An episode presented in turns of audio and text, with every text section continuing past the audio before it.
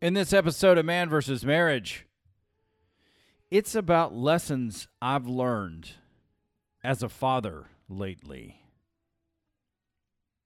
In gratitude. Two part title. Man versus Marriage Nation. It's the Q Dog. You just heard the show title. It's one of those times where we thought we were going to talk about something. And then the conversation evolved into a different direction. So while it's kind of about lessons I've learned as a parent and gratitude, it really changes into something more right now in the moment for Jeannie and I, which has to do with drawing boundaries. So understand that. Get into the episode. Send me your feedback, Quincy at mvsmpodcast.com. This is an incredible show and really, really helped Jeannie and I move forward in some situations in our life. So now, go get into this episode. I'm sure that uh, I'm sure you'll be stoked. All right, I'm out. Welcome back to another episode of Man vs. Marriage. It's I, Quincy Moran, Quincy W. Moran, in the Moran family studio with my lovely wife, Jeannie. Honey, what's up? ABCDFG. H-I-J-K. L-M-N-O-P. that was a good one. I didn't know how, where that was going to go, but it worked out. Notice you stopped on Q. Of course you did. You're supposed to go next, and you didn't. So thanks for that. But anyway, we got some stuff to talk about. And today we're going to talk about some hard things to talk about. That doesn't really make sense, but you'll get the picture here. Hard things or hard talks? These are two separate objects here. Um, this is not a hard talk. Okay, good. This is a hard thing to talk about Okay, I can do that. because I'm kind of exposing some of my negative self-talk. okay. You know what I'm saying? So, you know, I I want I want to live a life of gratitude. I want to be thankful for the things, but there's sometimes where the pressures uh, in life or the moments in life, those types of things, chaos or whatever you call it, they can steal your attention and have you focused on whatever the chaos might be. And it's not good chaos it can be really bad chaos. It can be, you know, whatever is screaming the loudest in your life. You can allow that to define the moment that you're in. And I don't like to do that. I do not like to allow the moment to define my attitude and how I act towards people. And I've got a lot of a lot of times where I'm pretty darn good at it. I seem to be the worst at it at home, which is not fair to the family. Um, and we got a lot of attitude going around this house right now, but hey, you know, with eight women and two men. I can say that now. I think right now we've had a lot of change over the last six months, but I think right now we're kind of shifting into another Mm-hmm. like major change point. Mm-hmm. And it's bringing everybody kind of to a head. I noticed, um, you know, I'm I'm preparing for some stuff for myself, and it's going to put you in charge of a few things, and the kids are like, they're not really sure what to do with that. Mm-hmm. And it right now there's a lot of um, frustration because my schedule is all over the place and people want you know can we do this? And i need you to bring me here and i need you to do this and i need you to do that. And my answer lately has had to be if i'm available i'll do it. But if dad's not in town then you're just going to have to get what i can give you because i'm one person running eight other people Mm-hmm. and myself and whatever you need done I, I can only do so many things and now we're getting ready to be you know i'm not going to be doing things for a little while and everybody's going wait so dad's going to be handling it's like oh yeah your Mhm. dad's off for a while and he's going to be handling everything for a little bit and everybody's going hmm because usually when you're home Mm-hmm. things shift a little bit Yeah, they do. And it's because I am always all over the map and I don't always catch every little thing that's going on until it becomes a problem or until I get pissed off about it and then it's you know, everybody knows about it. So now that you're home and you're not here all the time and you'll be seeing things, I'm sure people are going to be antsy. They might be. I, I pray it develops a greater level of appreciation for what you do because I do things different. It will, but I think it will also um, help because a lot of the time um, they think that I'm kidding when I say your dad's going to be upset. This this needs to not happen because da- it will freak your dad out. We can't do this. And it's like, oh well, you know, he won't be home till this day, or what if we do it this way? And it's not major things, but it's just You like got me curious. I don't even know what you're talking it's about. It's like spending money or or doing stuff and you know getting kind of like antsy that we're not doing things their way. You know, the Uber in the car and the gas. This is somebody who's playing both sides of the coin because the conversation was had with you and then the conversation was had with me. Now your way of handling it was a lot nicer than mine because I was pretty straightforward and blunt with no, you owe me first. Yeah, that was pretty straightforward. And um, well, and I'm more colorful in how I explain things than you are. We'll put it that way. Not because I'm I'm cussing at them, but because I'm the one being used for all the rides. I'm the one being used for all my time. The least you can do is be considerate enough when I tell you no to just accept that it's no. There doesn't have to be an, a long drawn explanation of, well, you would let this person, or what about this, and why can't I? Look, dude, you're old enough. If you don't like the rules, you don't like the way it's maintained, figure it out Mhm. and, and, you know, do your thing. Mhm. I'm not trying to force anybody, but at the same time, I'm only one person. Well, I mean, you volunteered yourself, and I would say that you're doing everything you can to accommodate everything that's brand new and the differences um, in everybody's schedule, and you work hard to accommodate getting them to and from. And the older girls, you know, one of them's learning how to drive now, and the three younger girls are all learning how to drive.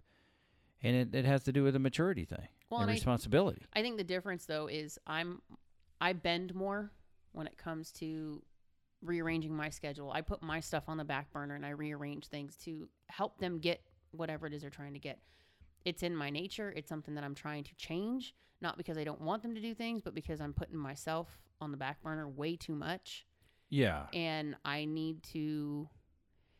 It, it puts me in kind of a, a, a weird situation because there's part of me that's arguing with myself on my lack of value for myself because I'm putting everybody else ahead of me. And then there's the other side that's, but I'm a mom and this is what I signed up for and this is what I'm supposed to do. And then the middle ground is, but some of these people are old enough to do for themselves. And there needs to be a, a little bit of a give there of you need to be responsible to take care of your own things so that I can be responsible to take care of my own things. And it's finding that middle ground. Whereas for you, you have set things that you do for yourself Mm-hmm. that do not change. These are non-negotiable. So for them to want to do things or need to be taken places, there I think the the hesitation is if it's between this time and this time and it messes up your routine or your gym time or whatever it is you have set, this is a no. Take an Uber, but I'm not going to be available or you know, th- it's it's very different because I bend and you don't Mm-hmm. but I'm not at the place you're at yet. I'm trying to get there. And I, I think that's what makes it a little bit difficult. That's a lot of rambling to explain. We're just very different in how we do things, and I think they're kind of getting antsy about it. Yeah, I th- I mean for for what we're looking at, we're gosh, I mean the show could really just be about boundaries to tell you the truth. um cuz we have to create We have to reset them, is what it is. Yeah, and you you don't have to put yourself or them on the back burner. You just have to draw boundaries to say, okay, this is this is non-negotiables here. No matter what sob story or how much, you know, how many times the waves crash, the answer is no. And that's just where I'm at. Now, I'll be very flexible for you. You know what I'm saying? Yeah. And I'll I'll do as much as I can for the kids. Um, I mean, I'm the king of, or at least I used to be the king of like eh, you know, inspirational or whatever word I'm looking for. What's the word I'm looking for? It's like doing something in the moment. It starts with an I. Eh. eh. Whatever that I word is. Impulsive? I I don't know if it's I don't know if it's impulsive, but it is. Let's just say impulsive until I figure it. Once once I'm done recording this, I'm gonna say, "Oh, here's the word." anyway, I'm the I'm the king of doing something that's impromptu and and doing it in the moment. I just am, or I used to be, and now it's a lot different. Um, because I, just to be very forthcoming, I run my schedule on guilt. And the reason I do that is I if I'm not doing enough for work, I feel guilty. If I'm not at home enough, I feel guilty. So I find myself in a perpetual place of guilt. Mhm. And it's been very hard for me. Uh, whereas, you know, just lately I've said, okay, um, I'm going to reject guilt and shame in my life because I'm using them as tools. I'm using them as weapons to bash myself with. Um, because I know when I'm at home, tra- uh, when I'm at home, um, nothing because I'm I, I I I work plenty. Gosh, if I do anything, I work plenty. And then when I'm traveling and I'm on the road, which is what I meant to say, when I'm on the road, I know that at least one night or two nights, you're here to handle our two children with disabilities, like extreme disabilities, by yourself. And I feel terrible. Laying in a hotel, most of the time it's quiet, um, in a bed, it's dark, nobody's knocking on my door, calling my name. And I lay there and just feel extremely guilty about it because you're here fighting the fight. And I hope I give you enough appreciation and you know how much I appreciate that because I'm off in Tulsa or Oklahoma City or Arkansas or Ponca City or Bartlesville or Fort Smith, just everywhere, Mhm. you know, or Lubbock, whatever. I'm I'm out on the road one and a half or two days a week, and so I've been battling this guilt both ways, and I'm like, man, it's uh, and I also see that you know I'm doing, I'm actually doing less for myself because I'm trying to be all things to all people just in this home Mhm. um, and you know taking on the responsibility with which I love the responsibility of teaching the girls how to drive. So there's I'm complaining to you in the in the bed the other night, you know, where it's like there's no time for me, Mhm. and you're like, well, fool, you're the one that make, is making the schedule. Quit whining. That's paraphrased. Um, and I'm like, well, that's not it. And then it's like, yeah, that's it. That's but it. I do the same. So here's here's the weird part. I function off guilt in a different way because if I leave the kids home to watch the two specials, I feel guilty because I'm doing something for myself and I'm leaving my responsibility on them and they're God love them, they go above and beyond to help, but it's a lot to put on them, especially if one of them has a bad day mm-hmm. or going to do something for myself and feeling like there are 10 other things I could be doing at home or that need to be done and I'm out doing this. It's really hard for me. I mean, just as simple as getting on a treadmill for an hour. I can't shut my brain off on all the crap that needs to be getting done. Mm-hmm. And then I'm fighting with so am I really getting my workout in or am I just going through the motions because I'm not really there in the moment. I'm there, but I'm in my head. And, you know, if PJ was standing next to me, she'd be shouting at me because you need to focus.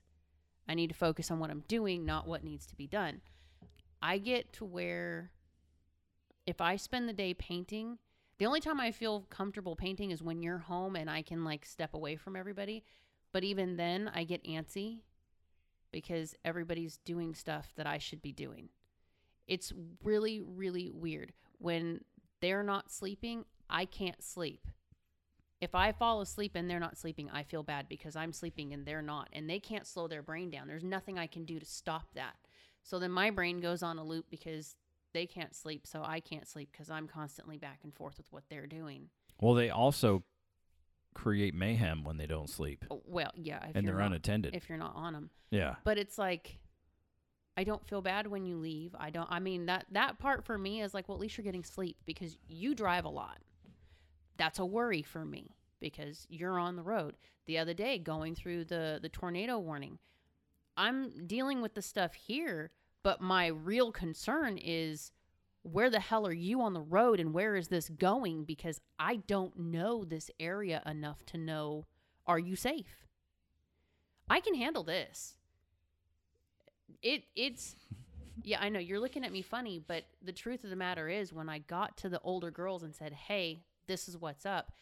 Everybody went into family mode, I guess is the word, like we did with the earthquake. Everybody grab the kid that you're responsible for and make shit happen. And we did.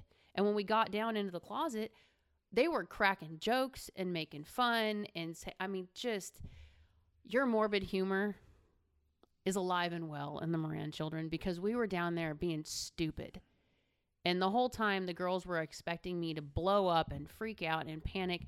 And I was nervous, but I wasn't freaking out to the point where, you know, somebody had to calm me down. And we were constantly on the phone with you, making sure where you were.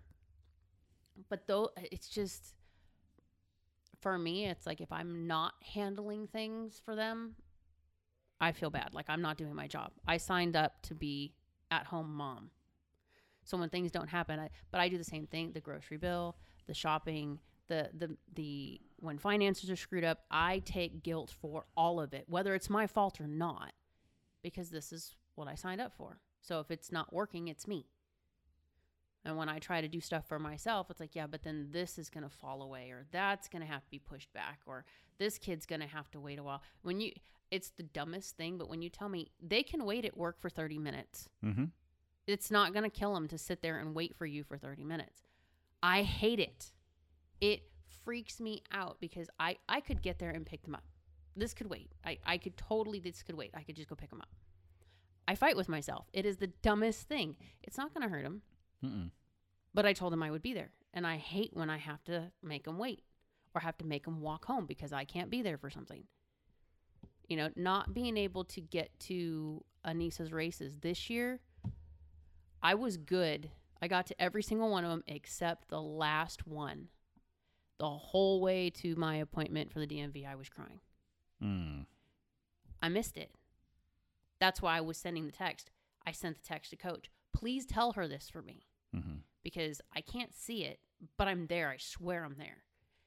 Everything that she's doing, we missed so much when the older ones were tiny because we just couldn't do it. Mm-hmm. There was too many. Too many and not enough money and not enough time and I couldn't balance everything while you were working. It just it just wouldn't work. Now I feel like the older ones missed a bunch and the little ones are getting more. But I can't miss anymore. I cannot make myself miss anymore. Well, there's nothing there's nothing you're missing for the older ones now. And for the past few years, there's nothing you've missed. I've missed things because I've been traveling. But if we break our neck to show up to places like I broke just examples earlier this year. It's like I got a 6 or 7 hour drive, but I'm going to I'm going to stay and be a part of whatever this thing is and I'm going to leave in the evening because I know how it feels not to have somebody in your corner. Mm-hmm. Like what we're doing tonight. We're going up to this game. It's like, hey, dude, you're family. I want you to have somebody there. Yeah. You know, you're working, but I want you to know you got support there. You're this close. We need to be there Yeah. to support you. And so, you know, I don't know how we take a step back um, and start to create these types of boundaries and like make sure that you and I are con- congruent and then take it and put the plan out to the kids um, because uh, of course they all have things that they want to do and that's great But, But- so do we. true and there's only so much there's only so much that can be done with negotiations and workarounds you can actually get a lot more done but i think i overplan i still accomplish things but to myself i've underperformed because i i haven't accomplished everything well, and we're it's a matter of, of being spread thin because you're doing all the things that you want to do, but you're not being able to put in the full effort. At least that's how I feel. It's like I'm I'm getting everywhere where everyone where they need to go. I'm I'm doing everything that I need to be doing, but at the same time, there's all these things that didn't get done or got done half-assed because I just didn't have the energy, mm-hmm. or I just didn't have enough of myself left to give at the end. So instead of giving 30 minutes, I might have given 15, you know?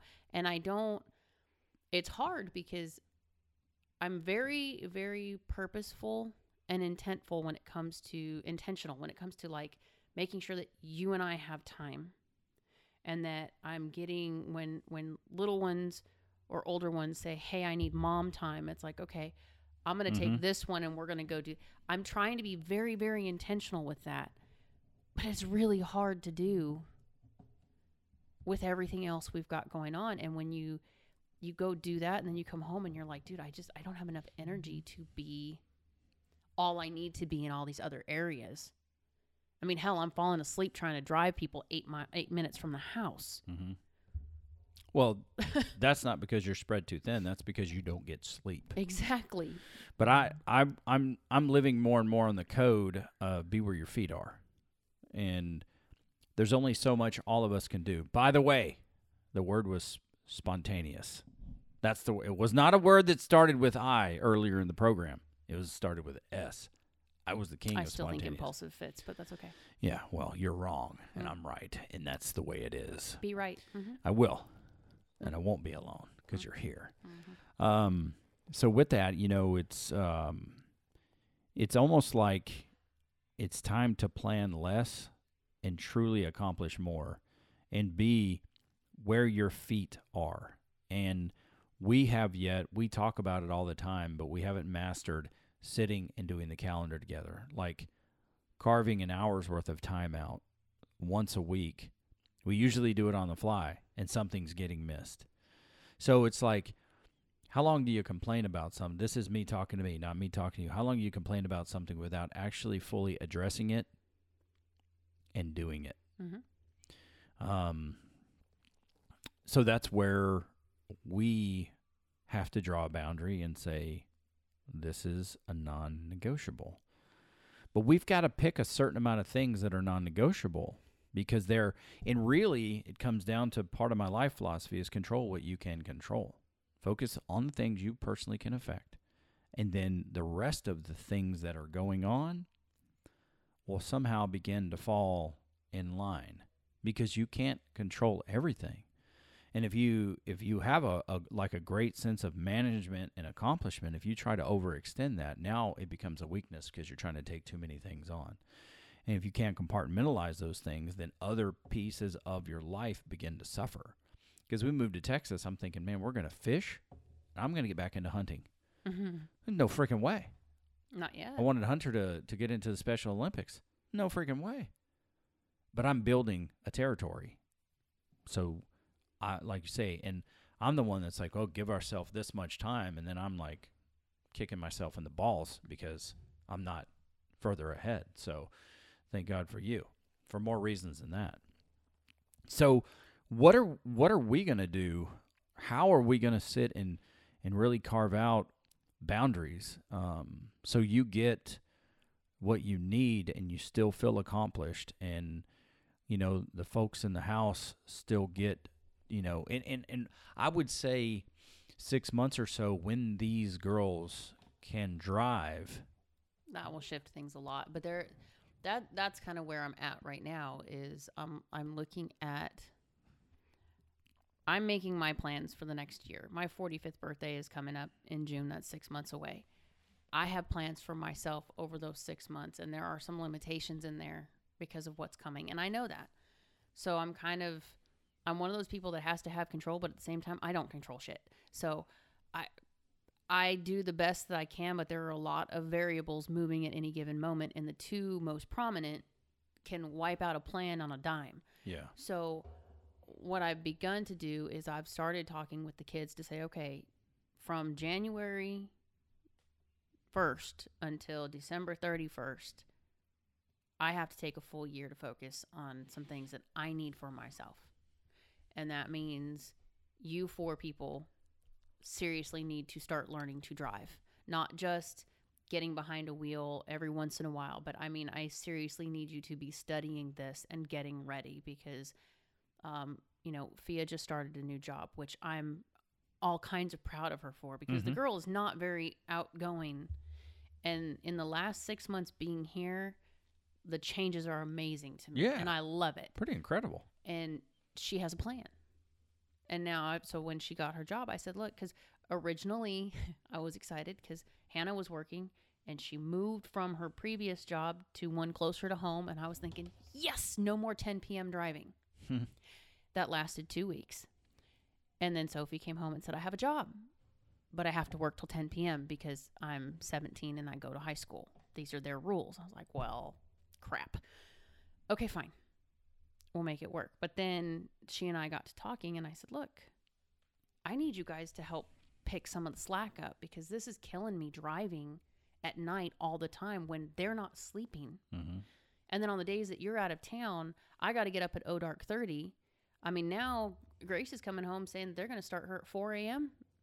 for one of her shifts. I said, Y'all are smoking or you're going on an Uber because I don't even open my eyes that early in the morning because I'm barely getting to sleep. I was gonna say technically, a I- lot of times at 4 a.m. you're still awake. so I, you know, I had to kind of take each one individually in the car driving somewhere and say, look, so if I need you to be ready to get your driver's license in February, I know it's a lot to take on because she's not quite road ready. She she's close, but I do. Mm. I think she's close with understanding the mechanics of it. I think she is scared for more reasons than just being behind the wheel of a car and other people driving. She's got some other concerns with what happens if the shunt doesn't work, what happens if a seizure comes back, what happens if. Hmm. So we're kind of working through we don't have what ifs anymore. You know, that's I get it. So I just told her, I said, I, I need you to be ready to take your driver's test at the end of February because that's when her permit should be done, six months. They, they have to have their permit for six months before they can get their test. And um, she was like, well, okay, I'll see what I could do. So we've, we've been, I just kind of put the idea in her head. I'm like, I, I really, really need the twins to push that because they want to do next year for, for their senior year. They're going to be splitting between two campuses. She's going to be working a job. Joe wants to get a job. It's like, guys, I can't, I can't. I'm one person. I just can't. And the older ones, I, you know, I got with Gracie the other day and just said, you need to finish out your driving school. Mhm. It's going to expire. If you're not going to finish it, then you need to let work know that you can't work on these days because you need to go to driving school for two months and you need to get your license. This is, I, I can't be doing this like that, or you're going to be taking 60 bucks a week to take an Uber back and forth Mhm. because I need to take some of this off my plate in the next six months. The other ones, I'm I'm trying to push. You know, Hannah being right down the street is great.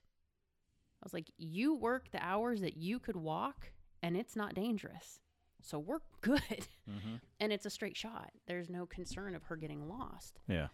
You know, Ash, I'm the same way. It's like if you keep saying you want to get a new job, great, get a new job. But I need you to focus on what you can do because right now you're saying, well, I can't work here because you can't drive me there. That's a you issue, not a me issue. Get your license. Yeah, and there's plenty of places around here to work. So. But it's it's getting them to understand and telling them, look, in six months, you're going to be paying to help. I'm not asking you for a lot, but you are going to pay to help because this burden is now getting to the point where if you're not going to school and we're paying for everything, you've got to help. You know, with the time thing and the driving thing. If if you don't want to pay me gas money, learn to drive yeah. you know, wanting to use our car as a pleasure vehicle. Oh, that's just that's just a different world right but there. it's like you want to do all these things and I'm I'm more than happy to see them spread their wings and do their thing, but I need you to realize that you are taking from me now. Uh, when we get to that one year point, my birthday is when we got here. That's our one year point. So my birthday, everything has to switch because that's the second half of my six months for this year. Yeah, and that's part of the boundaries that we're talking about. And look, Maybe uh, this this episode is not what it was supposed to be, but we're just gonna keep going with it. Maybe you've been through this part and you have teenage and adult children, and you can give us some pointers on what this looks like. If you do, great. Send them in. You know the email address, quincy at mvsmpodcast.com. Maybe you have young kids and you have not yet gotten to this place. And no matter where you are, 97 countries around the world, something like this is coming for you if you're a parent. And I don't want to discourage you from being a parent because it's awesome. But you you just don't stop growing just because you have kids and your kids get older. Now there are new waters to navigate, and it's Mhm. okay. It's okay. It's it can be frustrating in the beginning. But that's why you have these kinds of talks with your spouse to understand what boundaries are we going to create? Because you don't know what you need until you know what you need. You just don't know. And when things are happening, it's like, "Oh, I'm I'm not okay with this." Or I'm going to do my best, but it starts to wear on you. You have to take a step back and recalibrate what you're doing. And that's where that's where we are now because I'm the one, you know, the older girls, I told them they needed to invest in driving school and I would loan them the money and they could pay me back. None have taken advantage of that for me. Now, if I told the younger girls that, just the difference in them, they probably would have jumped on it and be willing to pay me back. But Mhm. they have more time. So I'm the sole Well, they driving- also have more more motivation because the the difference between the older and the younger is the younger three favor more after you. Okay, two of the three favor more after you, where it's I want to do this. I'm going to take this on. I'm gonna. I'm. I- I've got this plan, and they just jump it, they're either all in or not in at all, and they have this mentality of whatever it takes to get attain this thing that I want is what I'm gonna do. And there's good things about that and there's bad things about that. Like, Sure. Mo is is perfectionist all the way and if it's not perfect, it just eats her alive. And we're we're trying to work with that. But the girl has some very admirable goals for her life and whatever we can do to push that and get her there, I'm on it. Yeah, and we're actually going to get to those lessons I've learned as a father in another episode. but you're right. And part of that, I feel like a failure because the reflection to me is the me before I changed my life and the me after I changed my life and the influence that I had on the kids. See, and that's where I think we're at with the older ones because the older ones, you missed a lot, and I was there, but I wasn't present. Mm-hmm. I was going through my own depression. I was going through pregnancies. I mean, if you put into a nutshell the time frame that Anissa was born or was being born, you and I had finally hit rubber had met the road. Either this is a make or break moment for us, and I was Mhm. still pregnant with her. Mm-hmm. Um, that would have been eight kids. We had still had five in diapers at that point. Mm, I think Ash. 15 years ago? I don't think so. Well, no, Ash probably would have been out of them, but we would have had at least four. Maybe, maybe it was three, somewhere in there. I know the bottom. Definitely because- two. No, because the twins didn't potty train until they were two and a half, almost three. And I'm saying we definitely had two kids in diapers when she was born. Mm, yeah. Anyway, we we still had all that going on. We had autism diagnoses that were happening at that point because he was eight. Yeah. And that his didn't hit until he was eight. We didn't get his diagnosis till he was eight and a half. We got the triplets diagnosis, the two that were diagnosed on the spectrum when they were five, two and five. So the the fact So- is is that they were the the older kids were growing up through some of the toughest times in our life and our relationship. That's what I'm saying is Yeah. we we had just discovered all of those things that were going we were we were trying to navigate a crap ton of things. And at the same time, you know, we had the twins were not that old. Sophie had already gone through brain surgery. Mhm, You know, we were in the process of possibly losing our house again. Mhm. You know, we just we had so much going on that I don't think the older ones got the full attention that they needed. Mhm. And we were trying to do sports, we were trying to do activities, we just couldn't hold on. Yeah, and we That- did we did some of that for for each of them. We did, but it was like, okay, you get a year, and then they wanted to do it the next year, and we're like, dude, we just can't. We didn't, financially, we didn't have it. Time wise, we didn't have it. So- but but let me let me push back on that because you did other things for them. That what what you did for the older girls and their education, no matter what about the extracurricular activities. If I just go back because I want to push back on this, what you did, I came alongside you when we needed the muscle. What you did from the time that they were going into school, they wanted to put them into SDC. I hope the kids, the girls, as they get older, look at that and understand. Now they did the hard work to graduate. Like Gracie could have graduated with honors. Hannah graduated with A's, B's, and maybe had a, a C or something. Um, Gracie, Ashlyn, Gracie tested out of sped. exactly, a- a- and Ashlyn, you know, she she lingered behind a little bit, but what you did to fight for their education is an immense accolade, a feather in your cap. Not that you're asking for one, but for as much as we think we weren't present, I disagree Well- because we we there was a gap. Okay, there was a gap, but we started getting things together, and we got on the good foot. And we changed and we put our focus into our family. And because they couldn't do soccer the next year, you still found ways for them to do gymnastics. And then the next year they couldn't do that. And then you found ways for them to do other things. And Well, then you I'm- found family trips. And what I'm saying though is the difference is my investment in the younger ones now with high school and all the things they're doing and making sure that I'm present for everything that they've got going on and that I'm available for everything that they've got going on and kind of I mean the bake sale all that kind of stuff is very different than what it was when the older ones were little. I couldn't do those things as much for them because I had another group behind them that I had to manage.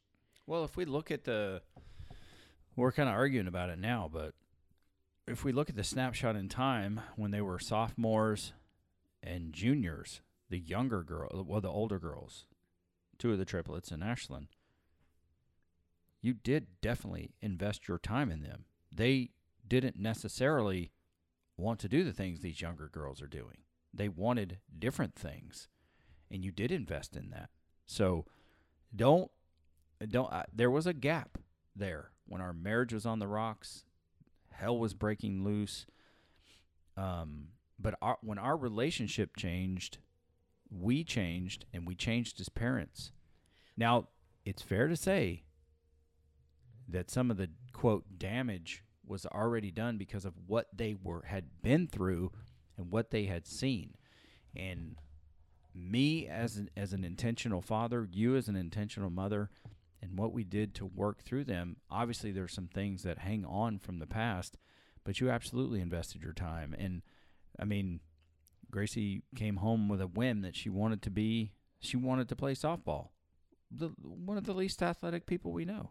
So I took the time and I spent the money to invest in her and to do it. And, you know, whatever happened, happened um, with Hannah wanting to sing. I mean, you got these kids singing lessons. You did. I don't know how you did all those things. But that's not what I'm saying. What I'm saying is What are you saying? the then? difference between the two sets is the older kids they don't have a direction for what they want to do. They don't have a direction for what what they want as the next step out of high school.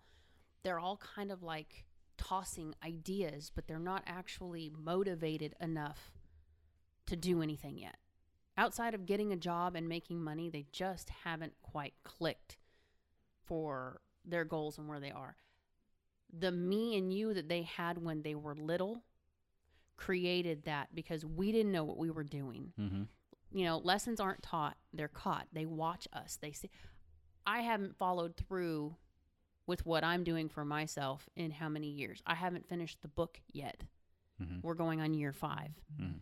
there's there's a lot that they've learned from us by what they've seen in the past and they still have a lot of the old us in them now. And that's what i'm trying to get at. The younger ones have you and me now. They have the after the shift changed. I mean mo was the the centrifuge that started the change. And now here we are 15 years later. So she has gotten a full 15 years of you and me changing who we were. Mm-hmm.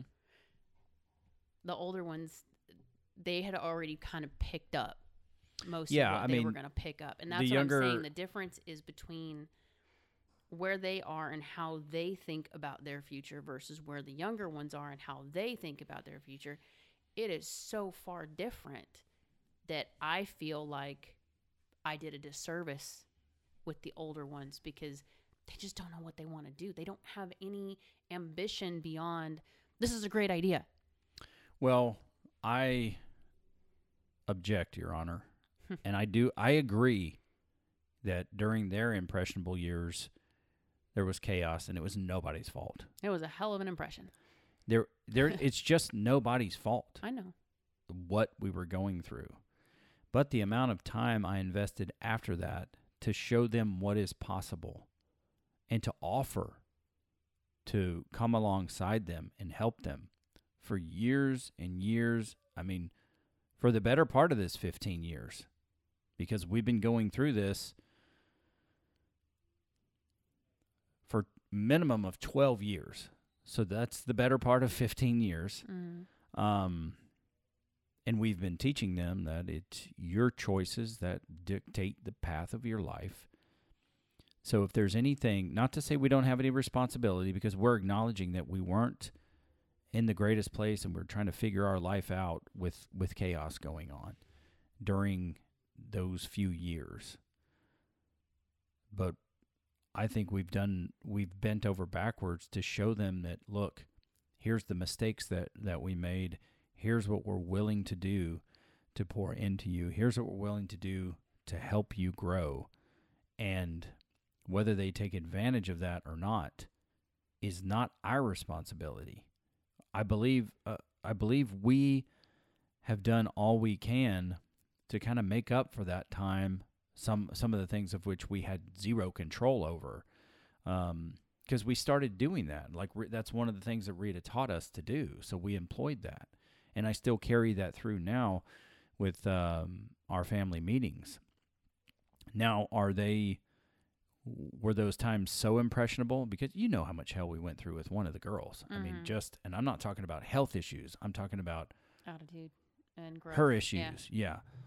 um so when i look at those when i look at those particular things it's like you can either you can use those situations as a catalyst to change because you've seen it in front of you and it's been offered to you or you can allow them to operate as an excuse in your life and to be a victim because of it and I only know that because of the of what I've had to do with my parents, like internally the work I had to do with my parents because they weren't perfect and no parent really is.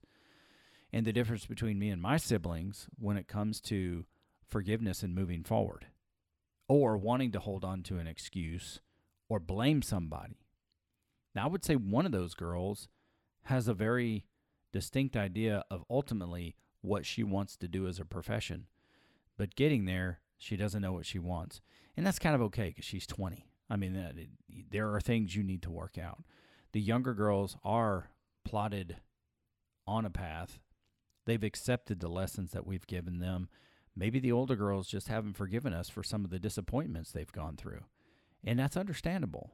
Uh, talking about that today with a family member, um, you know, just as a dad, how much influence you have on the healing of the wounds of your children if you will simply acknowledge as as we all get older um, where you weren't perfect and what you wish you could have done better like i say that i had that in my own life with my own dad so their their apathy um their apathy is not completely our responsibility because they need to make choices to propel their self forward.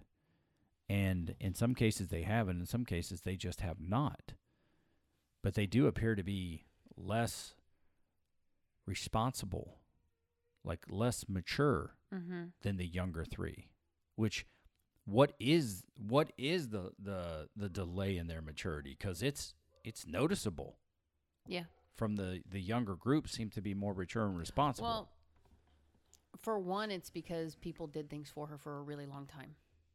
yeah and and so she is so that's the downfall when it comes to sped in my opinion is sometimes when you have one-on-one aides or when you have certain accommodations made these kids get so attached to having that mm-hmm. that when it's time to go out and you know Hannah's disability is not as severe as Hunter and Kirsten's, but there are some huge hangups for her moving forward. Now she's at a job, but she's still using the same thought processes she used in high school where you could say, "Well, this doesn't work for me. I need you to teach it to me like this."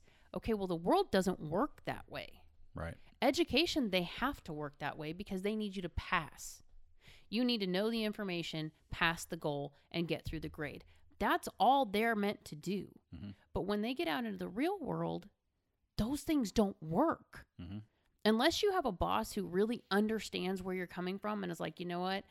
Th- this is the beauty with you and I and, and seeing how our kids learn so differently. And this is where homeschool helped us is I know Gracie learns hands on. She needs to be shown, walk through the process, repeat it three, four, five times, and if she is physically, tangibly touching it, she's got it. Ash is a very creative person.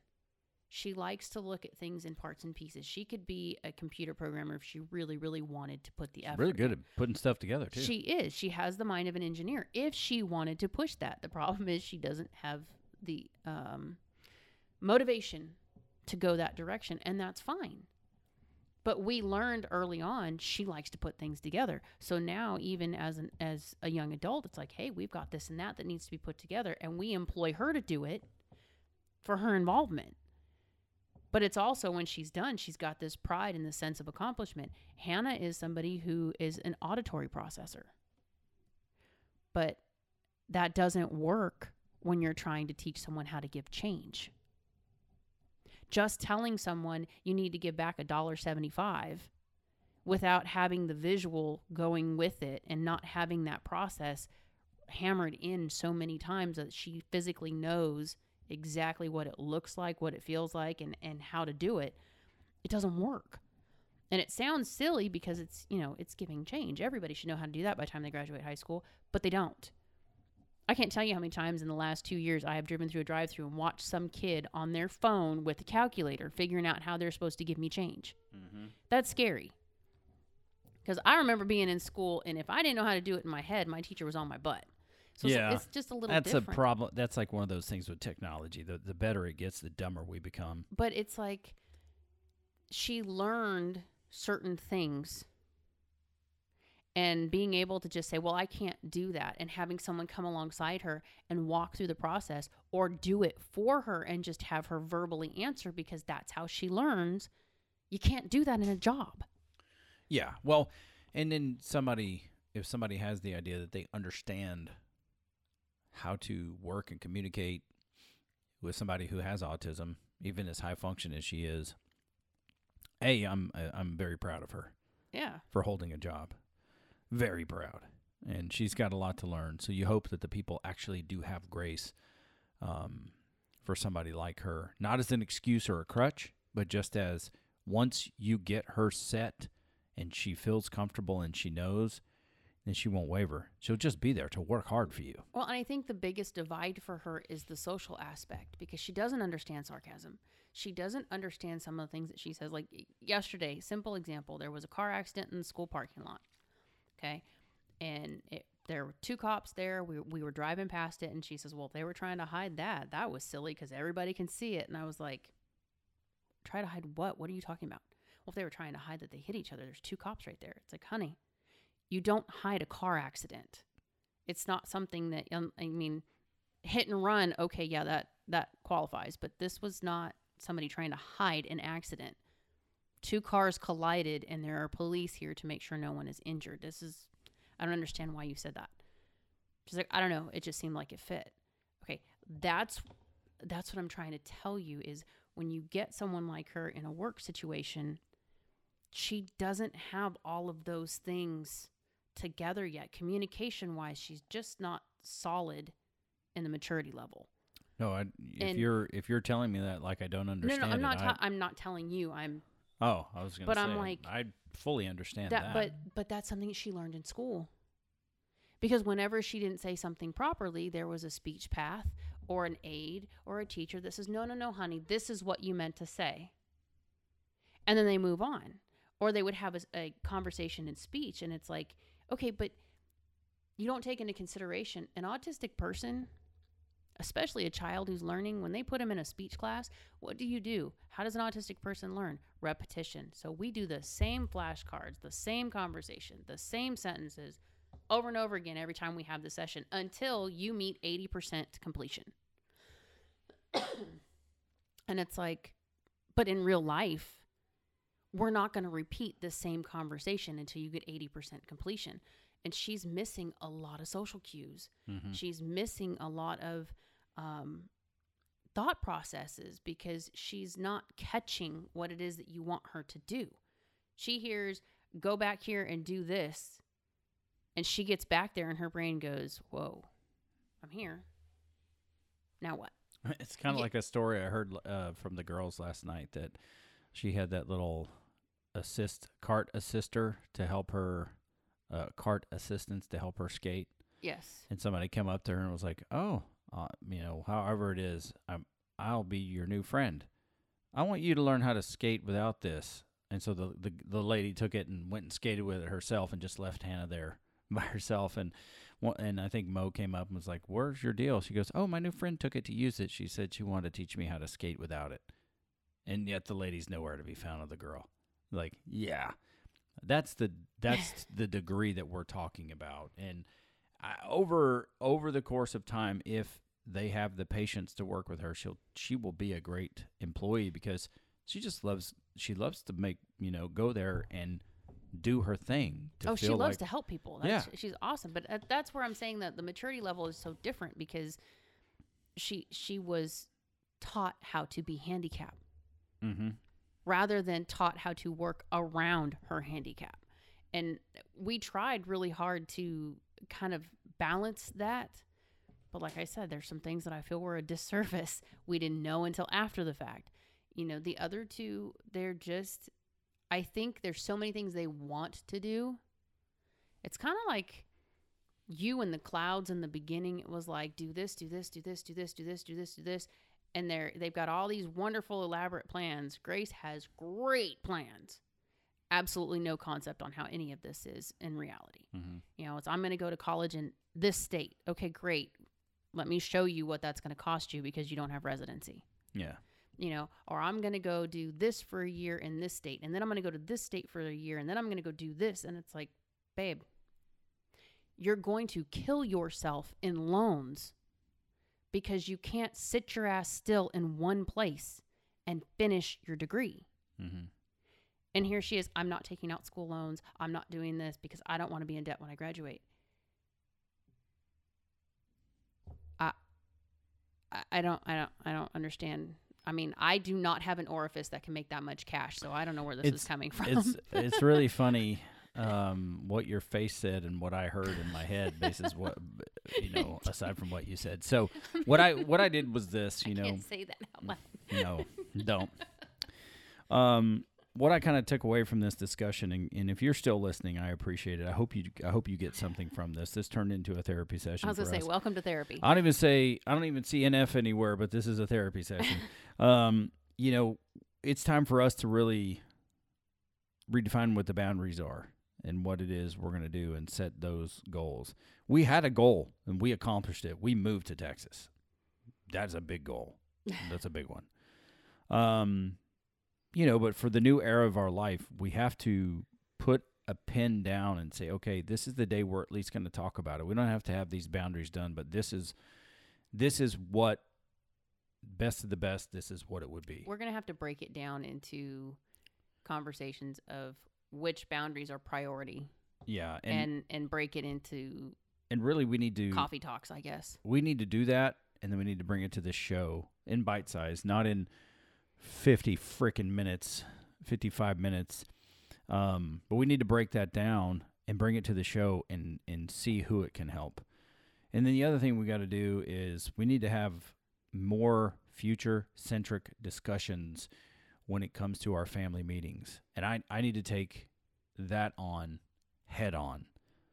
And then I want to talk to the girls about, like I did with my brother, and we've done with ourselves. Like, okay, what the, where do you see yourself? Like this interview question: Where do you see yourself in five years? This is where I want to be. Okay, well then let's work backwards and see what it will take to get you there. And are you doing the things today that will help you get there? And I need to do that with myself. But we can actually, like to peel back the curtain, we can do that together as a family.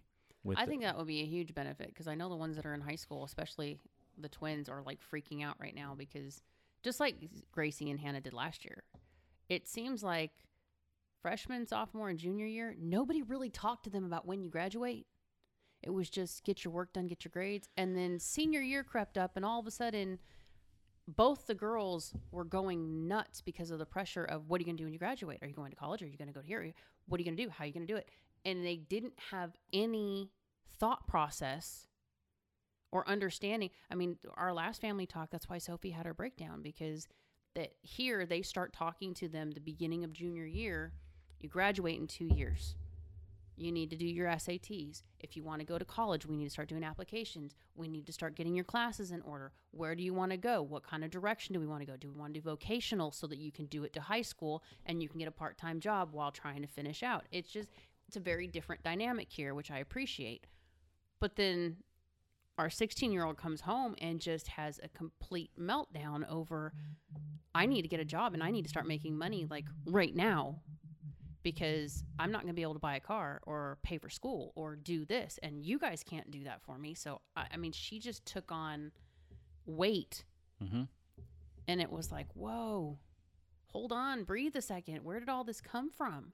And it's not that we haven't talked to them about their future. I think it's just the pressure is very different now. yeah, it starts to sink in. So, like, I didn't, just to be very candid, it didn't really sink into me until I was doing the benediction to our graduation ceremony. Hmm.